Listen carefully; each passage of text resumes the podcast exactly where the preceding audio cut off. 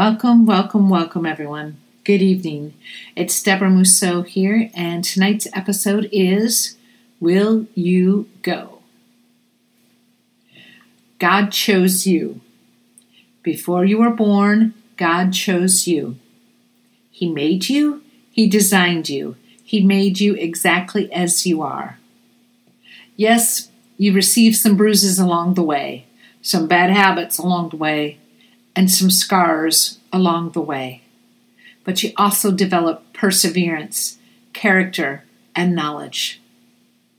So, my question today is Will you go? When God calls you out, when He asks you to step into the waters with Him, will you go? Some of you are on shore, tipping your toe into the water. He's asking you to step into the water. Some of you, you're walking on water, but you're almost floating. Some of you are treading water. You've plateaued. You got comfortable. He's asking you to move again. Others, you've been walking with Jesus for a long time. He's asking you to come deeper.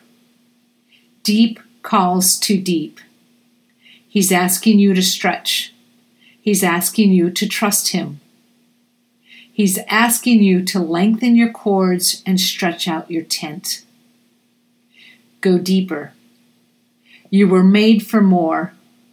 You need to widen your territory and conquer more. But your roots need to go deeper in order to grow taller and wider.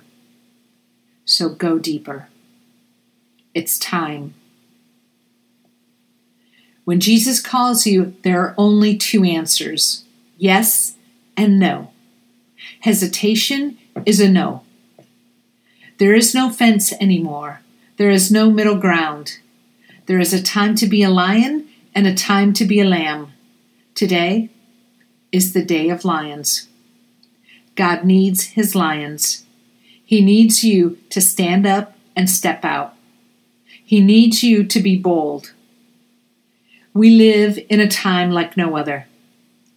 Like Gideon's 300, you need to keep your eye on the goal. Keep your eye on the prize. You will have many prizes in your lifetime, but focus on the one he has presented to you right now. Gideon did not need 30,000 soldiers. He did not need 22,000 men. He did not need 10,000. He only needed 300.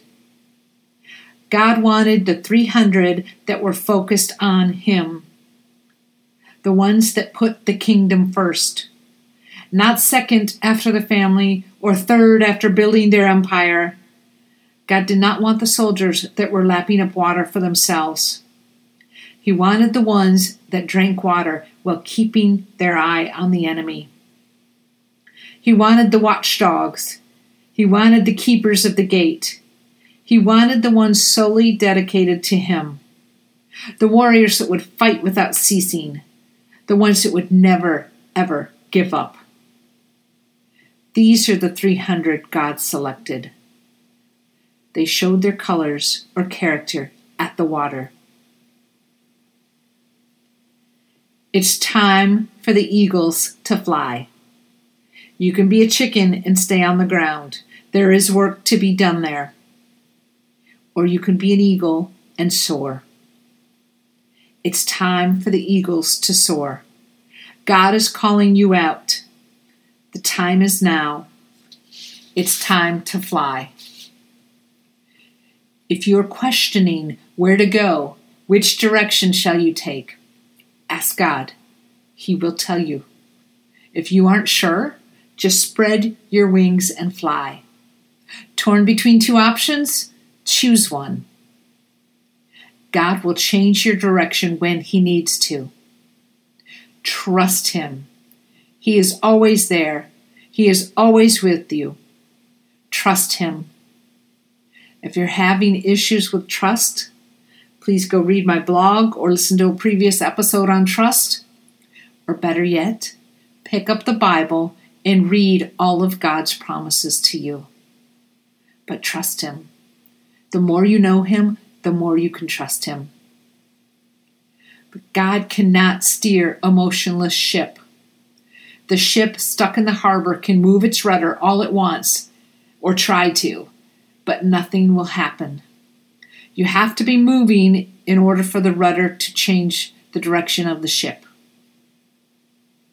It's time to fly, ladies and gentlemen. It's not just time to fly, it's time to soar.